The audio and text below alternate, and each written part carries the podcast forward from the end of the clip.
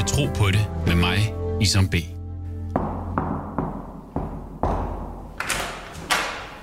Salam. Ej, salam. Inshallah, velkommen til. Jo, tak.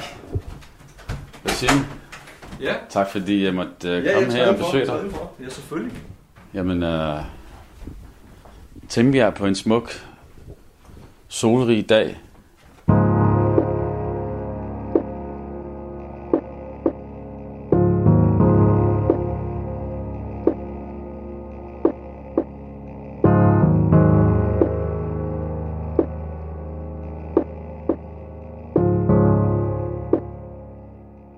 Mit navn er Isom. Jeg er mange ting. Søn, ægtemand, bror, ven, far. Dyrker sharia til hverdag. Og jeg er troende, troende muslim. Jeg tror på Gud. Hvad tror du?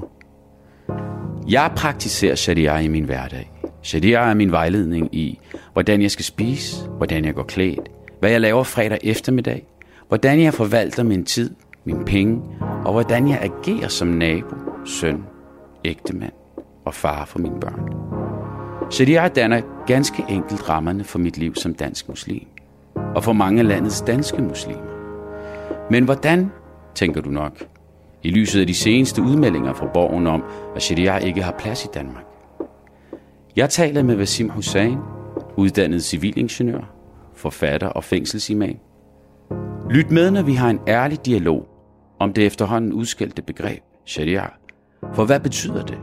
Og hvad er det for en størrelse? Du lytter til Tro på det med Isam B. Nu sidder vi i din daglige stue, og øh, den ene halvdel af væggen er dækket til med bøger. Jeg ser bøger, øh, som er hovedsageligt på arabisk. Og, øh, og det sjove er, øh, at de kører den tradition, som jumbo også kørte.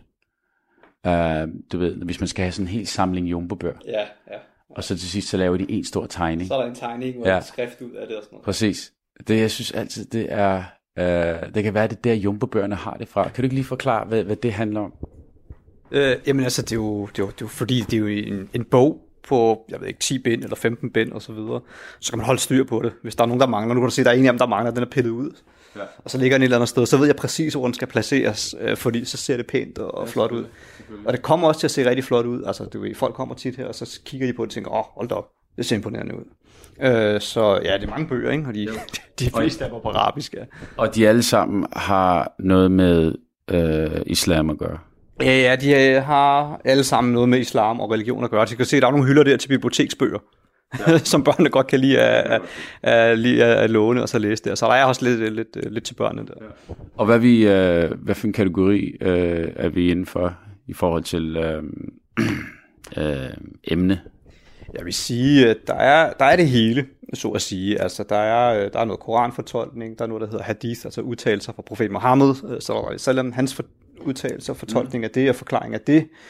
Der er noget om morallærer, etik, eller hvad man skal kalde det, men der, der er rigtig, rigtig meget, og det er måske der, jeg har hovedfokusen.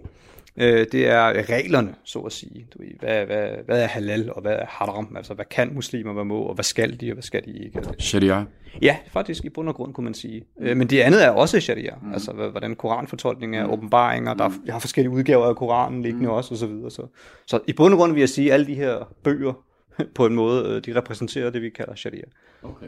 Og øh, jeg kan også se, at du har et øh, stykke stof, øh, karavaen, øh, indrammet med, med titlen Cloth of Kaaba. Hvad handler det om? Uh, ja, altså det er, øh, vi har jo det hellige sted øh, i Mekka, øh, moskeen, øh, hvor den store bygning, Kaabaen, den står. Der er sådan noget sort stof rundt om den. Og øh, af besynderlige veje, øh, altså det, det stof bliver skiftet en gang om året i virkeligheden, det der står udenom den struktur. Og af besynderlige veje er det lykkedes mig at få sådan et øh, stykke derfra, når det bliver skiftet en gang om året. Og så da jeg fik det, så rammede min kone det så ind på den måde. Så nu står det der i stuen. Det er første gang, jeg ser det. Ja. Øh, altså, at, at, at, at man, jeg har hørt om, jeg ved, at, at man deler jo ud af det stof, ja. som har beklædt karavan. Øhm, og det er rigtigt, det bliver gjort årligt. Men det er første gang, jeg ser, at nogen har sådan indrammet det og sat det op så pænt, og så oven i købet med en titel ovenover. i sådan IKEA-ramme. Det, det kan jeg godt lide. Ja, det, det er sådan min, altså jeg kan ikke finde ud af den slags. jeg er ikke særlig uh, indretningsteknisk anlagt, men, men uh, det er noget, min, min kone ligesom synes, at det, det vil hun gerne have på den måde. Jeg har faktisk også et stykke fra profeten Salams grav. Der ligger også en, um, mm. et lag ind over der. Uh, og det har jeg også. Det ligger så et andet sted, fordi det, det skal lige rammes på en speciel måde, for det har en mærkelig form. så, så det har jeg ikke lige helt fået sat op endnu. Uh, men, men det kommer også. Okay. Jamen altså, hvad hedder det? Øh, er ambitionen at dække alle væggene til her med bør? Jeg har set det før, nemlig i andre øh, øh, muslimske hjem. Øhm, jeg tror ikke, jeg får lov af min kone. jeg, jeg fik halvdelen af stuen, øh, og den anden halvdel fik jeg ikke. Ja. Øh, så, så, øh, så jeg har erkendt min nederlag, må jeg indrømme. Okay. Lad os hoppe ud i det. Øh, jeg plejer altid lige at lære min gæst bedre at kende, og øh, nu kender vi jo lidt hinanden. Mm. Øhm, vi er kommet i den samme moské øh, på Bakkesensgade øh, i en del år. Og jeg har altid nydt dine prædikner, øh, fredagsprædikner, så tak for det. Og det jeg godt kan lide ved dig er, at øh, du aktualiserer øh, altid dine prædikner i forhold til hvilken tid vi lever i, og, og, og connecter øh, de bøger, du har her på væggen, sammen med den situation, vi befinder os i mm. som mennesker. Øh, jeg er nysgerrig på, hvor den der øh, evne kommer fra. Fortæl mig lidt om din tro, og hvad der har præget den i dit liv, øh, som har været med til at forme dig. Ja, altså jeg er næsten det, som jeg, jeg plejer at kalde det standard muslim. Det er det, jeg er vokset op som. Og når jeg siger standard muslim, så mener jeg nu har jeg pakistansk opvækst. Øh, og, og typisk, hvis du har pakistansk opvækst, så lærer du op i en familie, hvor du som lille lærer, at øh, religion er vigtig, fordi det synes forældrene. Og øh, forældrene beder måske. Det kan være faren ikke gør, men moren gør i hvert fald, som regel. Det, det, det er sådan, det plejer at være rimelig standard. Ikke? Og så bliver du lært lidt om omkring religionen, og hvem er der fortæller dig det? Det er moren. Det er interessant nok altid moren. Jeg ved godt, vi altid får at vide, at uh, islam er super patriarkalsk, og det er faren, der bestemmer det hele og sådan noget. Jeg ved ikke lige helt, hvor det er fra, fordi alle de familier, jeg kender, det er så moren, der har fortalt om religionen til børnene, og ikke faren. Det er sjældent. Det sker også, men altså, så, ja, sådan er det jo. Og så lærer jeg at faste i ramadanen, og så gør jeg det, når det er ramadanen, og så bliver det, jeg kalder standardmuslim. Og det vil sige, det er, det er en, der beder sin fredagsbøn. Men det er ikke rigtig de fem daglige bønder, det er ikke noget, jeg, jeg plejer at gå op i dengang. Og øh, når det er ramadan, så faster jeg. Og når det så også er ramadan, så begynder jeg også at bede de der fem bønder, og hvem er det lige, der kommer og husker mig på det og sådan noget. Det er faktisk min mor. Ikke? Meget standard. Øh, der er mange, der kan genkende det her øh, med muslimsk opvækst. Og så på et tidspunkt, altså jeg er ikke særlig øh, religiøs på den måde, altså du ved, det er ikke noget, jeg går op i, øh, i min folkeskolen, gymnasiet. Men så starter jeg på universitetet. Jeg, jeg er jo født opvokset i Helsingør i et villa-kvarter, ikke? Så, så jeg er heller ikke vant til, at der er mange muslimer i nærheden af mig. Men øh, da jeg så starter der på universitetet, så er der bum, der er virkelig mange. Jeg startede på Ingeniørhøjskolen i Ballerup her i København. Og der er det, altså, der, der, der er jo virkelig mange andre muslimer der, og jeg, jeg får sådan en chok. Det er en ren kulturschok for mig at komme der, og så opleve, at der er andre muslimer, der går på en uddannelsesinstitution sammen med mig. I hele min gymnasietid var jeg alene muslim.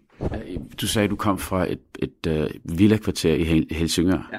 Jamen, så kan jeg godt forstå, at du har det, som du har det, da ja, du kom til... Lige, lige præcis. Altså, du, det er, altså du, jeg kan jo næsten forestille mig, jeg er jo ligesom en, en anden en anden etnisk dans, der kommer fra et eller andet forstadskvarter, og så bum, oh, der findes andre kulturer, eller hvad man skal kalde det, ikke? Og så, øh, så lander jeg der, og der øh, på, på universitetet, der, der, der løber jeg altså ind i nogle, nogle herrer, unge fyre, der starter på samme studie som jeg selv, og de, øh, de taler meget om religion, og det her med en, et kalifat, og der skal være en islamisk stat, og det er sådan noget helt nyt for mig, jeg aner ikke, hvad de snakker om.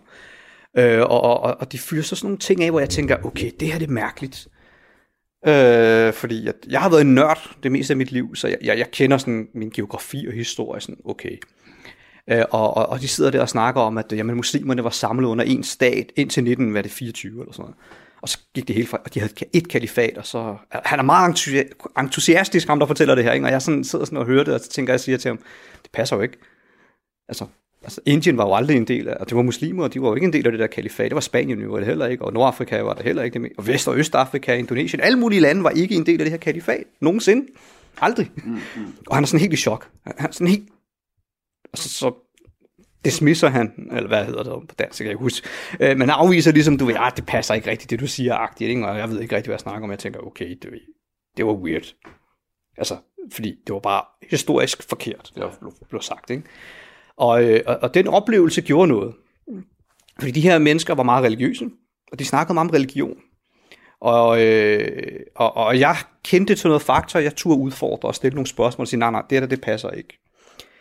Øh, men men det, det som en af dem på et tidspunkt, han stillede mig et spørgsmål, og der må jeg indrømme, det, det, det satte nogle tanker i gang hos mig. Det, øh, han spørger mig, Vasim, øh, hvorfor er du muslim? Og jeg er meget sådan, du ved, lige frem, du ved, hvis, hvis det er sådan, så er det sådan, og så er det det, jeg siger. Så jeg tænker lidt over det, og så siger jeg, hvad der hvad? Det er fordi mine forældre er det. Mm. Jeg er født muslim. Mm. Og så har han selvfølgelig sit modspørgsmål klar, for han har måske forventet den her. Ikke? Han har prøvet den før, tydeligvis. Øh, så han siger, jamen, øh, hvad så hvis dine forældre havde været noget andet? Altså, hvis de havde været jøder og kristne, mm. whatever. Øh, du ved, har du så også været det? Og øh, bum, den rammer en. Mm. Så tænker man, oh, man har ikke lyst til, at du ved, når man er muslim på den måde, troende inden for den retning, så jeg tænkte lidt over det. Og så svarer jeg ham så og siger, ja, men det havde jeg så været. Og så siger han til mig, at øh, det, det er jo ikke det rigtige svar. Du skal jo ikke være muslim, bare fordi dine forældre er muslimer. Du skal være muslim, fordi du har tænkt over det, og du tror på, at det er rigtigt. Mm. Og så tænker jeg faktisk der, han har faktisk fat i en lang ende. Mm. Altså, fordi et eller andet sted, hvis jeg siger, at jeg er muslim, og ikke rigtig ved, hvad det er, men tror, det er sandt, men jeg har aldrig sat mig ind i det, jeg har ikke gjort noget for det, så er jeg jo på en eller anden mærkværdig måde, det som jeg næsten vil definere mig selv som en dum muslim. Mm. Og jeg føler ikke, at jeg er dum. Så øh, jeg, jeg følte ligesom et eller andet sted, ja, han havde fat i en lang ende, du ved, det er rigtigt, hvorfor er jeg egentlig muslim? Hvad er det egentlig, det her det går ud på? Og så begyndte jeg ligesom at sætte mig lidt mere ind i det. Øh, hvad handler den her religion om? Og det er faktisk derfra, det er sådan for alvor starter med at blive sådan religiøst interesseret. Mm. Er det sådan start 20'erne, vi er her? Ja, det er, ja, det er 19-20 år det omkring. Øh, så, så det er derhen, det er derhen jeg er i, i, i mit liv, ja. Mm. Øh, vil du betegne det som... Øh er det der, hvor, hvad skal man sige, du begynder, du ser lyset, og, øh, og du mærker en drive til ligesom at, at opsøge noget mere viden inden for troen? Ja, man kan sige ja og, og lidt nej, fordi det der sker, det, det viser sig så til, at det er så det, jeg opdager i løbet af tiden, for jeg aner ikke noget om det her på det tidspunkt, men øh, mange af de her unge fyre der, som jeg snakker med om religion og den slags, og vi begynder at have nogle diskussioner, og de snakker altid om det her led kalifat der, du jeg fatter ikke, hvad det er med dem, og de er helt besatte af det. Og det går så op for mig, at de har sådan et tilhørsforhold til Hizbut Tahir, mm. og jeg aner ikke, hvad det er for noget, det der Hizbut Tahir, men det jeg så kan bare kan forstå, det er, at de har bare nogle historiske fakta forkert. Mm. Øh, og, og, og, og det betyder, at du min indstilling til, til det her, det er altid fra starten, du ved, der er noget galt her. Øh, så meget af det, som, som min religiøse søgen i starten begynder at handle om, det er, hvordan skal jeg kunne vise, at det, som de siger, er forkert. Mm. Og meget i trods for det, de siger.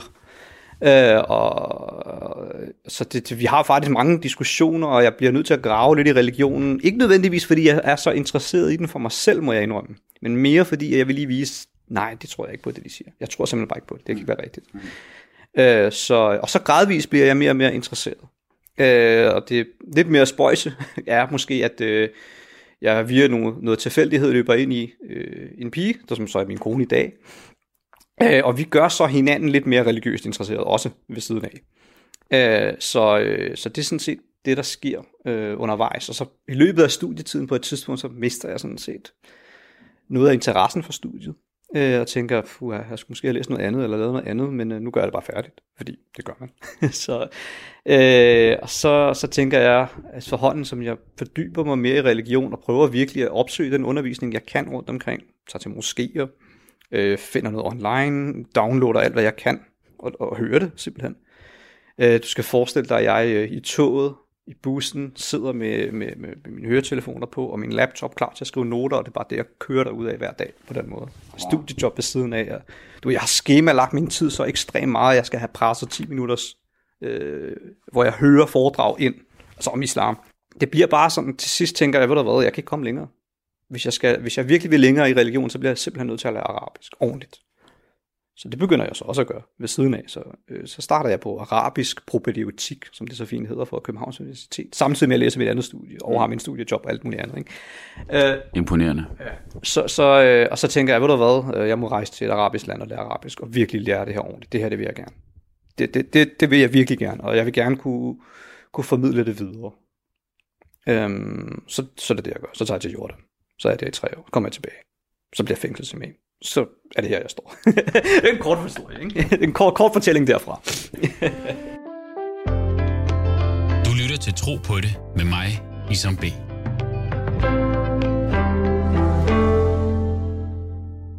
Jamen, uh, lad os hoppe ind i dagens tema, uh, sharia. Um, hvad betyder sharia i henhold til islamisk litteratur? Ja, hvis du skal tage den sproglige vinkel, så sharia, det betyder sådan en vej. Altså, det er en vej til noget. Øh, altså sådan sprogligt har man ment, at det er vejen til især vand. Renhed, kunne man sige. Øhm, og, og det er sådan, hvad der ligger i det. Altså, det er en vej, simpelthen. Mm. Vej til noget. Gerne noget rent Mm. vand. Mm. Øh, når man konkretiserer det ned over for det religiøse, jamen så er sharia, det er åbenbaringen. Hvis jeg virkelig sådan skulle forklare det ned. Det er simpelthen den åbenbaring, der er kommet. Og ikke bare kommet til øh, profeten Muhammad sallallahu alaihi wasallam. Det er faktisk også fra før ham. Øh, så en åbenbaring, der kom til Jesus, for at være med ham, det er også sharia. Det er en åbenbaring, det er sharia. Det er Jesus' sharia. Øh, den åbenbaring, der kom til Moses, det er også sharia. Det er Moses' sharia. Så alle de her profeter, vi har haft, jamen, de har også fået en sharia, for de har fået en åbenbaring. De har fået noget vejledning. De har fået øh, det, at de skal vise vejen til noget rent. Mm. Det er øh, deres sharia. Øh, så når vi siger sharia, så mener vi jo faktisk bare åbenbaringen, og ikke mere end det. Altså, vi mener faktisk islam og islams lære. Og du kan også have en sharia inden for, for, for, for, for de andre religioner. Det, er også, det vil vi også omtale det som. Det finder man også i den islamiske lære. Så finder man jo også, at de omtaler det som i sharia for dem, der var før os, altså før islam kom. Og det er de andres øh, sharia, det, altså deres åbenbaring. Øh, så det er, det, det er et meget, det er faktisk et øh, fuldstændigt i virkeligheden, øh, hvad skal jeg kalde det, øh, øh, ja, altså det, det, det, det er ikke et farligt begreb overhovedet. Det betyder bare religion eller åbenbaring, og det er det. Øhm, så det har afsæt i åbenbaringen, sharia. Øhm, hvem er i stand til at tolke og udlede sharia? Ja, hvem er i stand til at tolke og forstå det, det er, øh, altså jeg vil sige, hvis du vil ned i detaljens detaljer, så skulle du have fat i folk, der har forstand på religion og religionens lære. Øh, men i det daglige... Og mange bøger på deres vægge. ja, der har mange bøger på væggen, eller bruger computerprogrammer. Øh, men, men, men i det daglige, så bruger folk jo også sharia. Altså, de fortolker det også selv i deres daglige virke. Øh, øh, så det er jo ikke, altså det er jo kun, når du er ned i specifikke detaljer, øh, så sidder der nogen med mange bøger på væggen og nørder et eller andet igennem. Øh, men, Giv mig et eksempel. Jamen altså, du ved, hvis jeg vil vide om, øh, du ved, en bøn, hvis man, øh, hvis ens mobiltelefon ringer, øh, så kan jeg jo godt nørde, jamen, øh, hvis du er i gang med at bede, skal du så svare på den, bryder du din bøn, bør du gentage din bøn? Det er sådan nogle nørdede ting. Øh, Men folk, der står med problemstillingen i praksis, øh, de kan da godt finde på at gøre, eller de tager stilling selv også.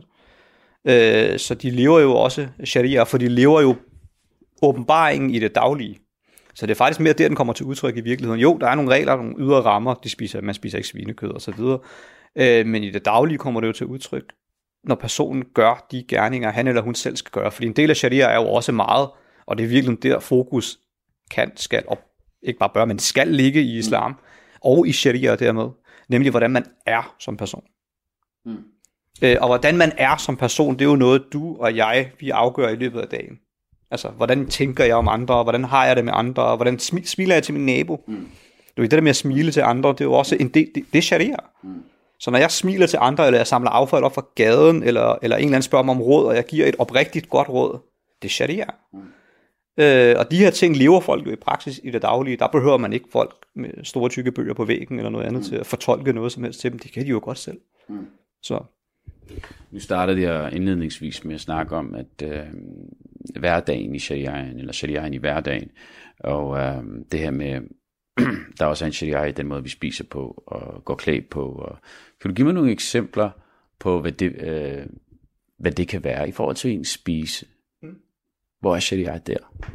Altså i forhold til at spise, hvor er sharia der? Øh, åbenbaring, det er jo virkelig det, det handler om. Jamen, øh, det er sådan noget med, at man spiser, eller hvis vi bare tager det lavpraktisk, man tænker over, hvad man, hvad man spiser, man spiser sundt. Øh, man, man overspiser ikke. Man smider ikke mad ud. Ja. Øh, man er, er det for eksempel ud fra øh, profeten, Guds fred være med ham, som siger, øh, du fylder din mavesæk op med øh, en, en, tredjedel en, tredje, en tredjedel mad, en tredjedel luft, en tredjedel vand. Ja. Er det, er det, det, vil det for eksempel være sharia? Ja, det, det vil faktisk fuldstændig være sharia. Mm. Øh, det her med, at man ikke må, må, må have overforbrug, mm. det er også sharia. Mm. Fordi det er en del af åbenbaringen. Det er en del af den religiøse lære i almindelighed. Det er sharia. Øh, at øh, man spiser med højre hånd, øh, så frem muligt, jamen det er også øh, sharia. Mm. At man, øh, hvis man, øh, hvad skal man kalde det? Jeg tænker også, at man øh, øh, husker at sige sin tak, inden ja. man, øh, ja, inden både før og både efter. Før efter. Mm. Både, både før og efter man spiser. Øh, det er også sharia. Mm. Øh, så så øh, når, når man beder en bordbøn for eksempel, som mm. kristne gør, mm. jamen øh, så vil vi sige, at det er en del af den, den kristne sharia. Mm. Det, for det følger Jesu lære på det mm. punkt. Mm. Jamen, det er jo en del af sharia. Bare den kristne sharia. Jesus' sharia. Mm. Og hvis vi siger øh, Bismillah, Bismillah ar-Rahman ar-Rahim, hvis vi siger i Guds navn, det er noget barmhjertigt, og så begynder at spise, så er det en del af vores sharia. Mm. Øh, så, så, så, så sharia kan gøres meget lavpraktisk i forhold til sådan nogle små mm. dagligdags ting, ja. Mm. Um, men det, det fortæller lige pludselig, at sharia kommer til udtryk nærmest i hvert moment. Altså det, det, det er et aktivt valg, vi tager som praktiserende, øh, troende øh, muslimer. Øhm, men det ligger stort set i nærmest hver skridt, man tager. Ja, fordi, jamen det er igen, altså du, hvis, du, hvis du tror på åbenbaringen, så tror du på sharia. Mm. Og så er det jo meningen, du skal leve efter, eller skal det åbenbaringen. Den generelle vej, der viser vejen til noget godt. Mm. Og det vil du jo gøre hele tiden. Det vil du gøre i hver moment. Det vil jeg jo gøre fra, når jeg vågner, så er, er jeg indstillet på, at nu skal jeg følge sharia. Jeg skal mm. følge åbenbaringen. Mm. Øh, og det vil jeg jo gøre fra hver moment, til jeg lægger mig til at sove igen. Eller til at dør, faktisk. Mm. Øh, så ja, øh, faktisk. Mm. Uh, som dansk muslim, hvorfor tænker du, at sharia som religiøs lov bliver peget ud. Øhm, alle os, som har gået i danske folkeskoler, er bekendt med blandt andet, blandt andet jødisk og kristen lov. Men sharia får lidt ekstra opmærksomhed herhjemme, for nu at sige det mildt. Hvorfor? Jeg tror, at det er... Øh, der, der, der er flere faktorer i det. Øh, den ene faktor, det er, at, øh, at der, der er jo mange, øh, la- øh, der, ja, mange og mange, men der er i hvert fald nogle lande, som, som har praktisering af islam, hvor de går meget op i de øh, visse strafferegler. Mm. Det er det, man skal manifestere. Øh, og det, det er en del af en lidt større problemstilling, der handler om, at selv for muslimer, så har de øh, for nogens vedkommende, har de ligesom politiseret det her emne så meget, at det for dem handler om, at straffesystemet i et land skal inden, øh, omfatte visse straffe. Hvis ikke de omfatter disse straffe, så er der ikke sharia. Så det vil sige, de har, de har ligestillet sharia med, med straf. Mm. Øh, og, og det betyder så, at lande, som frygter, øh, lad os kalde det islam, oprør, politisk uro, for ligesom at stikke de her religiøse kræfter, eller religiøse folk, som vil have det her, så sørger de for at have nogle, nogle, nogle visse straffe, for ligesom at sige, se, der er sharia, fordi det er det, de forstår. Øh, og, og, og den forståelse, har muslimer taget til sig. Desværre. Den forståelse har ikke muslimer også taget til sig. Det kan man så ikke fortænke dem i, fordi de ved jo ikke rigtig, hvad det handler om, kan man sige. Fordi det er jo ikke for, altså, de skal jo ikke tvinges til at forstå, hvad muslimsk sharia handler om, øh, af gode grunde. Men, men den tager de jo med sig. Så. Den forstår de, de kigger på det her, og så når, muslim, når muslimske lande, eller muslimske grupper, eller muslimer begynder at tale om, det her det er sharia, så kigger de på det og tænker, okay, det der det er fuldstændig sindssygt. altså, hvad er det for noget? Ja. Det, det gider vi da ikke have noget ja. med at gøre. Ja. Øh, så det, det er en problemstilling, der, der dybest set er reelt, og så hjælper det ikke på det overhovedet, at vi har muslimer i Danmark, som vælger at stille sig op og så sige, jamen det er det der. Det er sharia, vi skal have sharia. Og, og hvad, hvad mener du, når du skal have sharia? Ja, men øh, vi skal have, have håndsrækhugning og stening, og vi skal have alle mulige straffe øh, indført. Og så er det sådan lidt, du ved, øh, det kan jeg da godt forstå, at folk sidder og så tænker, det her, det gider det ikke, det finder mm. vi os ikke i. Mm. Øh, så problemet ligger lidt i, at du ved, den er startet skævt. Den er simpelthen startet så skævt ud, at øh, forståelsen af, hvad sharia er, er blevet politiseret. Og den er blevet øh, sidestillet med noget negativt, gerne straf. Og hver gang der så sker noget negativt, så at sige, i islams ånd, eller hvad man skal ikke i islams ånd, men noget negativt, der involverer nogle muslimer, så er man meget hurtig til at sige, aha, imamer, sharia og alt muligt andet i den stil, og så det skal vi i hvert fald ikke have noget med at gøre. Men lad os nu sige, der sker noget positivt eller noget godt, så associeres sharia ikke derhen. Det vil det, aldrig, det vil det ikke blive. Øh, og, og det er blevet så rodfæstet nu, at, at du ved, øh, jamen, øh, sharia er bare et fyord. Øh, det er negativt, øh, uanset hvordan du vender og drejer det i den danske bevidsthed. Ikke blandt muslimer, fordi de fleste, øh, mange muslimer, ikke alle, men de forstår også sharia dobbeltsidet, ikke? så de forstår den her del med, at det er åbenbaring, generelt set. Og så har du det her segment, der politiserer det ekstremt meget, og kun forstår det som de her politiske ting. Øh, så, så, så for dem, som ligesom forstår det som åbenbaring, der er det også bare, der er det ikke noget fyreord, det er jo bare åbenbaring. Det er bare det, at jeg skal være glad og smile. Mm, mm. Det er det, de associerer med sharia. Det er det her med, at jeg er taknemmelig. Øh, det er det, jeg associerer med Det er det, jeg associerer med sharia. Du ved, jeg tænker ikke håndsafhugning, når jeg tænker sharia. Det, det gør du vel heller ikke, går jeg ud fra. Nej. Hvad hedder det? Øh... Det fører mig ind til den, til den menige mand på gaden. En tilfældig etnisk øh, dansker. Herre fru Jensen. Hvordan tror du, de vil beskrive sharia? Jeg tror, de vil beskrive det som noget frygteligt og grofuldt. Øh, noget kvindeundertrykkende, barbarisk, noget middelalderligt. Øh, og øh, igen, det kan vi takke dels den dagsorden, der bliver sat, den vinkling, der bliver fortalt omkring, hvad sharia er. Øh, men vi kan desværre også takke øh, nogle af de her øh, muslimer, som er med til at udbrede den forståelse. Fordi det er med til at skabe de her billeder og historier og det negativitet, som sælger. Desværre. Øh, og vi må også bare, som, som desværre vil jeg sige, at vi som muslimer ikke er gode nok til selv at prøve at udbrede de gode historier fra vores egen vinkel og fortælle vores eget budskab. Mm. Det skal vi blive bedre til, sådan så vi ligesom går ind og får sagt, det her, det er også, så at sige, øh, sharia.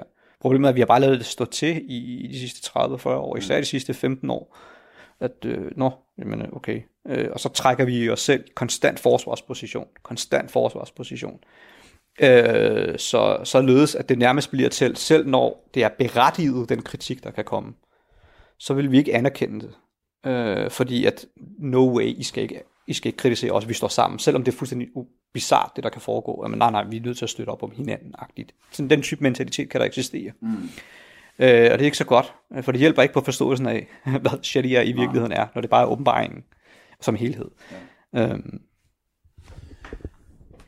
Jeg kommer i brede kredse, møder alle muslimer fra alle samfundslag. Og Gud ved, vi er en mangfoldig minoritetsgruppe. Det er et emne for sig selv til en anden udsendelse en gang. Men jeg har dog endnu ikke mødt en imam vejledet om forhold, som strider mod grundloven. Har du? Har jeg mødt en, der vejleder i... Har jeg selv mødt vedkommende?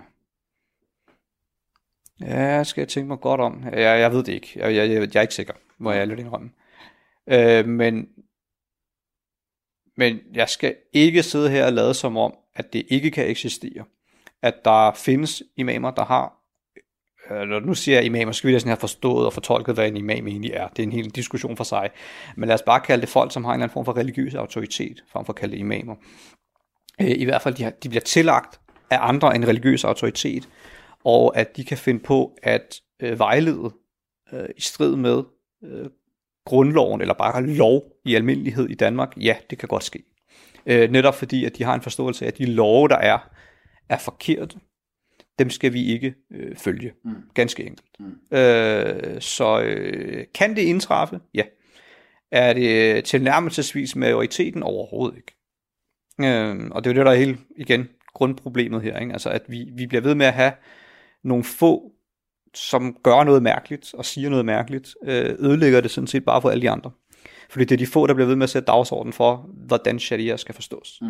Desværre. Mm. Og det bruges politisk til, at man ikke ønsker i virkeligheden at forstå sharia anderledes, mm. end som, fordi det kan bruges politisk på den her måde. Fordi hver gang der sker et eller andet, så i stedet for at gøre noget ved, ved lad os sige, de reelle problematikker, der er, hvis det er sociale, for eksempel, jamen så kan man jo bare sige, at det er imamernes skyld, og det er sharia, vi vil ikke have sharia, og fint, så er folk glade. Så tænker de, okay, nu gør politikerne noget. Men de reelle problemstillinger bliver ikke løst, hvis det er sociale problemstillinger. Du har bare sagt, du vil ikke have sharia i Danmark, okay. Altså, tillykke. altså, du ved, men bare så du ved det, du ved, hvis jeg spiser med højre hånd, så er der sharia i Danmark. altså for at gøre det meget lavpraktisk, ikke? Øh, du ved, hvis jeg ikke spiser svinekød, så er der sharia i Danmark. Øh, hvis jeg beder, så er der sharia i Danmark. Hvis jeg siger salam, hvis jeg siger ønsker dig fred, ønsker det skal gå. Hvis jeg giver dig et smil, så er der sharia i Danmark. Mm. Øh, så øh, det viser jo bare, at man ikke har forstået desværre, hvad det er. Eller mm. man ikke ønsker at forstå det, fordi man skal bruge det politisk. Mm. Hvad er din erfaring som imam? Uh, hvorfor opsøger oftest unge, veluddannede danske muslimer dig eller anden imam frem for myndighederne? For eksempel statsforvaltningen i en skilsmissesag. Det er fordi, at det er, det er noget, de selv gerne vil, kan man sige. Der, nu har vi at gøre med, øh, med forskellige segmenter af folk. Der er nogen, som ikke ved bedre. Altså, de, de, øh, der er dem, der ikke tror på myndighederne. Der er dem, der ikke vil til myndighederne. De vil simpelthen bare ikke. De har, altså, det, det er ikke noget, man gør. I deres måde at leve på og være på, der holder man sig langt væk fra det der. Øh, og så er der dem, som jeg sagde før, dem, der ikke stoler på myndigheder. Øh, der er så meget mistro over for de her 15, 20, 30 års øh, øh, politisk diskurs, øh, som vi har haft. Øh, jamen, de, de stoler ikke på dem. Øh, og så har vi nogen, øh, og det er faktisk dem, jeg løber mest ind i øh, i praksis. Det er dem, som faktisk frivilligt selv gerne vil opsøge det her religiøse element. Ja, de kan godt gå til myndighederne. Men ved du hvad, øh, de vil gerne have det religiøse element. Mm. Det kan myndighederne ikke tilbyde. Så de søger selv det religiøse. Altså, du ved, jeg, altså, du ved, jeg plejer jo også at sige til folk, altså hvis de kommer en eller anden, der skal, lad os sige, det er en skilsmisseproblematik, prøv at du er fri til at gøre, hvad du vil jo. Altså, få din danske borgerlige skilsmisse, så er du juridisk set skilt. Altså, der er jo ikke nogen, der forhindrer nogen som helst kvinde eller mand i at gøre, hvad de vil her i Danmark.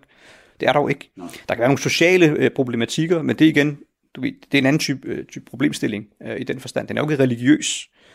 Øh, og, men, men når de alligevel kommer for at høre, hvad siger religion, så er det fordi, de selv gerne vil have det her aspekt med. De vil gerne selv, for deres forståelse, deres ro, deres egen måde at være på, at tænke på, og deres liv, og deres velbefindende, og så videre, så videre, så videre. Jamen, det er noget, de selv søger. Derfor vil de gerne. For de kunne jo bare gøre noget andet. Det er jo folk, som er veluddannede, og, vel, og de forstår godt alt det her. De ved det godt, men de søger det selv, fordi de er troende. Mm. Så de vil gerne have det her aspekt med. De vil gerne forlige sig med det her. Og det hjælper ikke noget at så sige til dem, jamen, øh, men, øh, i forhold til dansk lov, så er det sådan her og sådan her. Sådan. At de vil gerne have den religiøse, de vil gerne have den religiøse vinkel. Mm. Det svarer ligesom til katolikker, du ved, de vil have den religiøse vinkel. Eller jøder, de vil gerne have den religiøse vinkel. Og det er jo ikke noget at blive ved med at bonge dem i hovedet, og så sige, jamen det skal du ikke have. Det må du ikke. Jamen, det, det bliver sådan noget nærmest tvangstænkning. Mm. Fordi de vil jo, de søger den selv. Mm. Øh, så, øh, så, så det er det. det. Men det er det segment, jeg løber ind i. Jeg anerkender også, at der er også et segment, som ikke vil den religiøse mm. vinkel, men nærmest bliver presset ud i den. Fordi det er det, som deres familier eller omgangskreds kræver af dem, eller forventer af dem. Der er en problemstilling. Den skal løses, men den er social. Øh, men dem, som jeg løber ind i, som gerne vil have det her, det er jo ikke en problemstilling i den forstand, for de ønsker det her. Så hvis du prøver at tage det fra dem, så vil de stadig blive ved med at søge det. Mm, mm. De vil bare søge det andet sted. Altså, øh, så vil de tage til udlandet og søge. Og det ved jeg ikke, om er bedre. Mm. Øhm, hvorfor er mit valg en udfordring for politikere? Hvorfor er det valg et udfordring for politikere? Fordi jeg tror, det har noget at gøre med den arv, man kommer fra i Danmark. Øh, og jeg tror faktisk desværre, det har noget at gøre med meget med den øh, kristendom, der har været praktiseret historisk i Europa. Den har været meget undertrykkende øh, og har taget meget øh, frihed fra folk. Og øh, man har ligesom lavet et oprør historisk og kastet det af sig her i Danmark og andre lande også. Mm. Mm. Derfor har man meget svært ved at forstå, når andre mennesker frivilligt vil lade sig begrænse af noget religiøst. Fordi man har kæmpet så meget for netop at slippe af med det her. Mm. Øh, og, og jeg kan jo godt se nogle af de ting, som også gælder kulturelt. Så øh, altså, jeg plejer lidt at sammenligne det her med, jeg kan da godt forstå, når herre fru Jensen kigger på en muslimsk kvinde med tørklæde, tænker, det er jo sindssygt det der. Det er jo fuldstændig sindssygt. Fordi øh, Maria, født og opvokset her i Danmark, etnisk dansk, mm, dansk blod gennem syv generationer, eller hvad det er, hun kunne aldrig i sit liv drømme om at tage det her tørklæde på hovedet på en varm sommerdag. Hun ville jo være, det eneste måde, hun ville gøre det på, det var, hvis hun var blevet tvunget til. Ellers ville hun aldrig gøre det. Aldrig i sit liv. Den tanke, vil er jo nærliggende, hun ligger over på den anden. Fordi det er sådan, hun selv vil gøre det. Så hun tænker, så, det er sikkert også sådan, hun har, hun har det. Mm. Hun kan simpelthen ikke forstå, at hende den anden gør det frivilligt.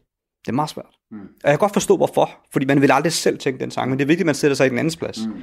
Og den måde, jeg plejer at forklare det på til, til muslimer på, for eksempel, det er ligesom at sige, prøv at høre her, du er nødt til at forstå, hvorfor de tænker sådan her. De synes, det ser mærkeligt ud. Du er nødt til at forstå det som, at prøv at høre her, for dem, når, når de ser alle de her tørklæder, så ligner det for os, hvis alle folk gik med klaphat. Du, det ser simpelthen så fjollet ud for dem. De kan ikke forstå, det foregår. De kan simpelthen ikke forstå det. Det nytter ikke noget at bare gå hen til mig og sige, jamen, øh, øh, og, og så gå i opposition. Nu til at forstå, okay, de, de tror jo rent faktisk, du er tvunget til det. Og det er den første præmis, du er nødt til at anerkende, det er, at okay, de forstår det måske ikke, at det er et frit valg. Du ved, da, da min kone hun, i, i gymnasiet valgte at gå med tørklæde, og hun valgte at tage det på, øh, du ved, jeg skal garantere dig for, at der kommer et pres fra gymnasie, lærer og alle mulige. Hvorfor gør du det? Er du nu sikker i dit fine hår? Og det burde du da ikke? Og er du fri? Og alt sådan noget. Ikke? Hvor man tænker, du ved, i Danmark hylder vi jo faktisk det frie valg. Ikke? Så, så øh, det, det gør det bare mærkeligt, du ved, fordi når nogen nu vælger at bruge det her frie valg til faktisk at følge en religiøs vej og gøre noget, så tænker man, ved du hvad, hvorfor har du brugt det frie valg til det her? Brug det dog til det, som jeg vil. Det gør mig glad. Ikke? Jeg vil ikke underlægge mig det her. Og du kan umuligt, du kan umuligt have, have valgt det her frivilligt, for det vil jeg aldrig gøre. Det er det, der irriterer i virkeligheden, tror jeg.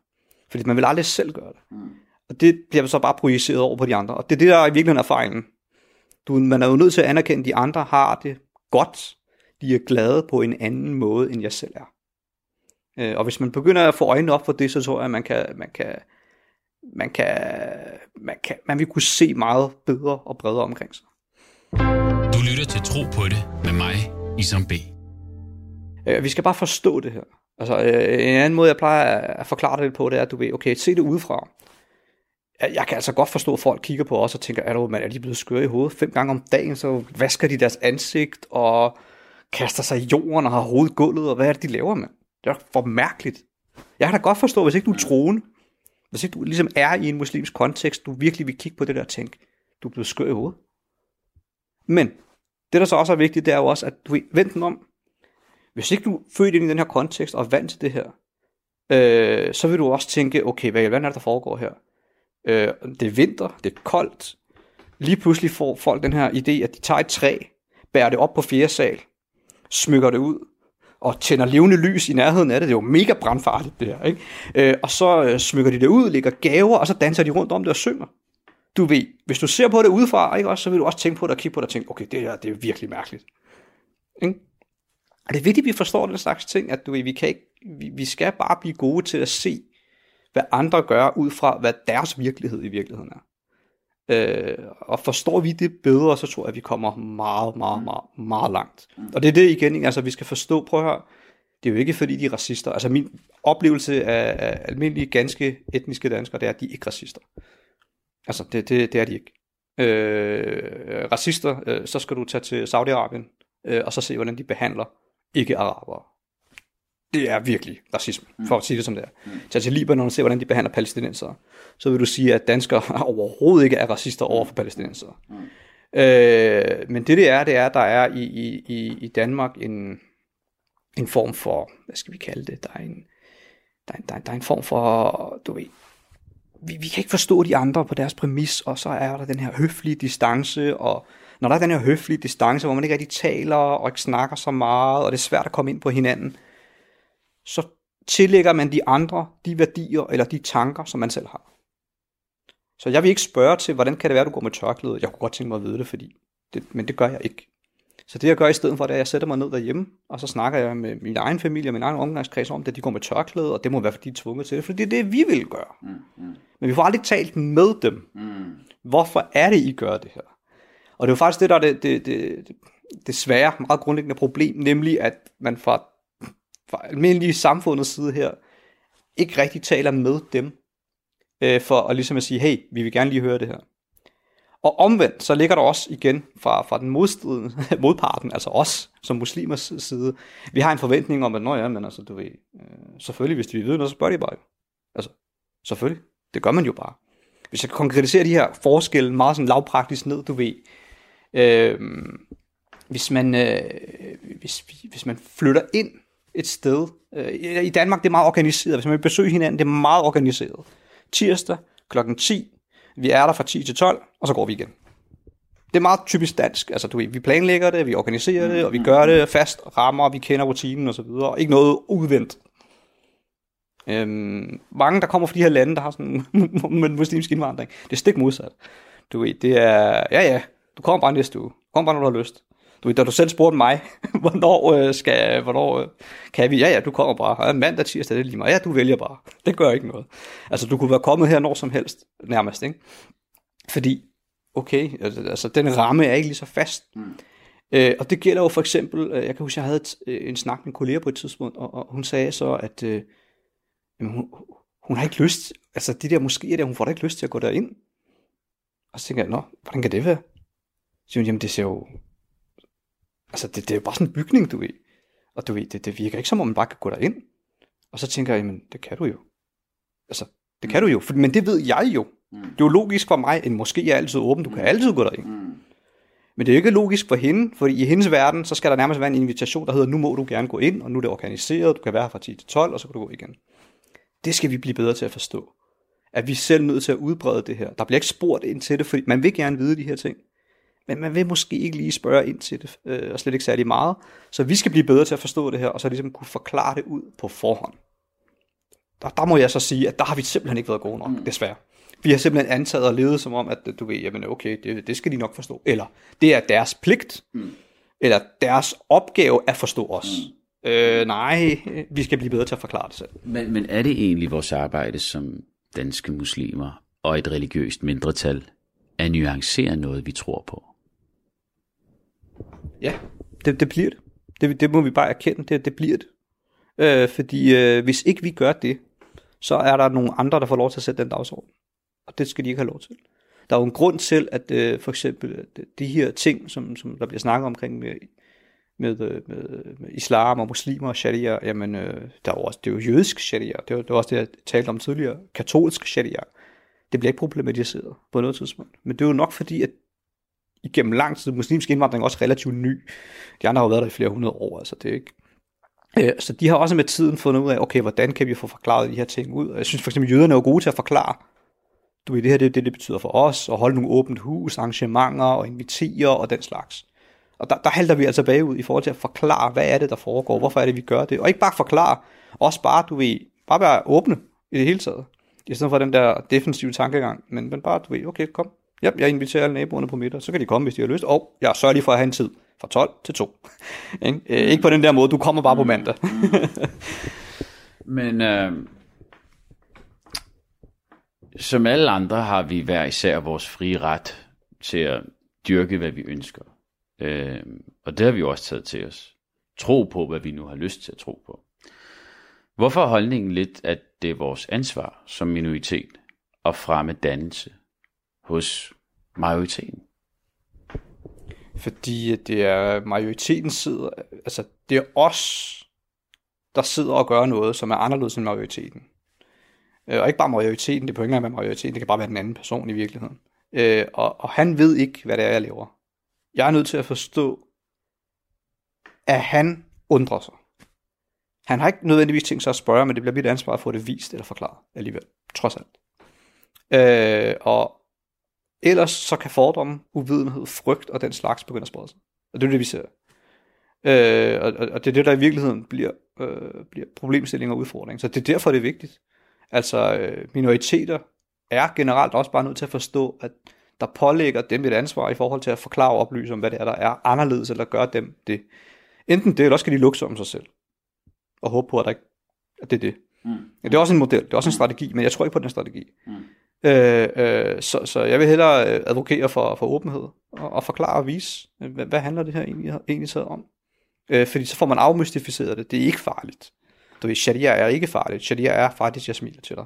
Det er sharia. Og det er jeg jo nødt til at forklare, for ellers er der alle mulige andre, der bliver ved med at tro alt muligt underligt øh, om sharia. Øh, og så kan jeg sætte mig ud, og så kan jeg græde over, at de ved ikke noget, og de ved ikke noget, men hvorfor i alverden er det pålagt dem at vide noget, hvis ikke de har interesseret sig for det. Og den viden, de har fået om det, det er måske nok for dem, de ved ikke andet. Altså, det er det, de ved jo. De tror jo, de ved det. Mm. Nu havde vi, at øh, statsministeren var ude at sige, at sharia øh, aldrig, aldrig må blive dansk. Hvad betyder det for, for dig som dansk muslim? Øh, der ligger to ting i det her. Den ene er, hvis jeg vælger den vinkel, der hedder, at okay, hun vil ikke have islam på nogen som helst måde får en plads i Danmark. Overhovedet. Muslimer skal ikke have noget som helst plads i Danmark. Hvis det er det, der menes med det, så er det klart, så er det en alvorlig problemstilling. Fordi det gør jo virkelig, at man får spark. Mildest talt. Det er det, det handler om. Øh, I har bare makket ret, jeg er muslimer. I skal bare finde jer i det. Og ellers så skal vi nok med vold, tvang og magt og alt muligt andet få jer til det. Øh, den anden vinkel, man kan lægge på det, øh, det er, at øh, det, vores statsminister taler om, er en forståelse af sharia, hun har. Det vil sige, hun taler om, lad os kalde det, de negative associationer eller oplevelser, hun har mm. med, hvad sharia er. Og hvis det er det, det handler om, så giver han da ret. Det der, det har jeg heller ikke lyst til at se på. Det skal ikke være i Danmark. Altså, hvis det er det, det handler om, de her negative ting, selvfølgelig, væk med det. Snyd og bedrag, whatever, altså lad os kalde det det, ja, fint ud med det. Det, det er, fordi det er jo i virkeligheden ikke sharia. Altså de ting, hun i egentlig taget, går jeg ud fra, at vi har væk fra Danmark, er også ting, som jeg vil sige, ja, faktisk, hey, du ønsker faktisk det, som sharia ønsker. Du vil have fjernet den slags ting fra samfundet. Øh, så på den måde, så kan man sige, hvis det er det, der ligger i hendes statement, jamen så betyder det jo nærmest, at hun ønsker sharia, hvis man kan sige det sådan. Mm. Fordi hun vil jo fjerne de her negative ting, som sharia faktisk også siger. Øh, og igen, så kan der også være nogle af de her ting, der handler om uvidenhed. Mm. Altså hun ved ikke, hun har ikke fået det forklaret, simpelthen. Øh, eller det, hun har fået billedet af, er en bestemt vinkling. Mm. Øh, så... Nu er du jo også far, og øh, jeg tænker på de unge danske muslimer derude. Hvordan tolker de den slags udtalelser øh, fra landets statsminister? Øh, det er ikke fordi, det er hverdagssprog, men det her synes jeg var en tand længere, end hvad, de, hvad, vi, hvad der plejer at komme ud fra borgen. Ja, altså, jeg, jeg ved ikke rigtigt, jeg er ikke overrasket, hvis jeg skal være ærlig. Øh, du ved, øh, jeg, jeg synes, at der er ikke det, er, det er statsministeren. Det er noget andet, hvis det havde været du ved, dem, som plejer at lukke yeah. øh, fra højrefløjen og så videre, men nu er det statsministeren, der gør det her. Hvad gør det for de unge? Øh, altså, det, min oplevelse er, hvad det gør for de unge, det er, at de, de forstår det første, som jeg snakkede om. Altså, og ikke... Øh, altså, for de forstår det ud fra deres egen præmis. Nemlig, okay, så hun vil ikke have åbenbaringen. Hun vil ikke have det muslimske. Hun vil ikke have, at der er muslimer i Danmark. Det er det, de forstår. Så de forstår, at de bliver gjort til anden rangsborger. Mm, mm. Altså, det er generelt set. Øh, og det er det, der er problemet igen, det her med, når man adresserer noget. Øh, jamen, øh, hvis ikke man får tænkt over, hvordan det bliver modtaget, øh, jamen, så er det jo et problem. Men mindre man har tænkt det igennem, og man er villig til at være ligeglad. Og man siger, jeg ved godt, at der er nogle muslimer derude, som vil forstå det her omvendt. Who cares? Who cares? Det er en kalkuleret analyse, det kan man jo godt gøre, men problemet ligger i, at når vi lever i et demokrati, og det er det, jeg savner, desværre, i Danmark, det er, at der er også et ansvar for at øh, beskytte mindretallet, og forsvare mindretallets rettigheder, således at det ikke bliver til et flertalsvælde. Øh, og, og jeg må sige, jeg synes faktisk, at, at, at du ved, vi beskytter jo det tyske mindretal i Sønderjylland, du således at det øvrige Danmark ikke bare kan fratage dem deres ting. Og på en eller anden måde, så, så, så bliver vi som muslimsk minoritet, vi har ingen altså, ved, form for beskyttelse på den måde, tværtimod. Ikke? Øh, det kan jeg da godt forstå, at folk sidder og tænker. Øh, og folk får den følelse af. Øh, og, og med den type udsagn og udtalelser, jamen de kan jo hurtigt vokse. Ligesom på den modsatte side, hvis folk skulle, hvis muslimer stiller sig op og så siger, ved du hvad, vi vil have sharia i Danmark. Det er klart jo. Altså, du er nødt til at forstå på den modsatte side hos den almindelige etniske danske befolkning og politikere og andre. De forstår det som, okay, nu kommer der psykostraffe til Danmark og vold og alt muligt andet mærkeligt. Det er det, de forstår ved det. Mm. Øh, men det er klart, jeg giver dig ret i, at vi har en statsminister, som skal tænke over, hvad der bliver sagt, øh, på, på hvilken måde det bliver sagt, og det er klart, men det er der jo, går jeg også ud fra, der er. Det, kan, det, det kan godt være kalkuleret, det kan godt være, være sagt øh, med den ene intention eller den anden intention, det ved jeg ikke. Det må man næsten have en snak med statsministeren om for at finde ud af.